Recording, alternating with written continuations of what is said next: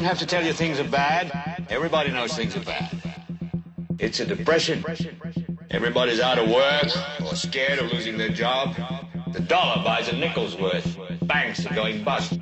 Punks are running wild in the street and there's nobody anywhere who seems to know what to do and there's no end to it. We know the air is unfit to breathe and our food is unfit to eat. We sit watching our TVs while some local newscaster tells us that today we had 15 homicides and 63 violent crimes, as if that's the way it's supposed to be. We know things are bad, worse than bad. They're crazy.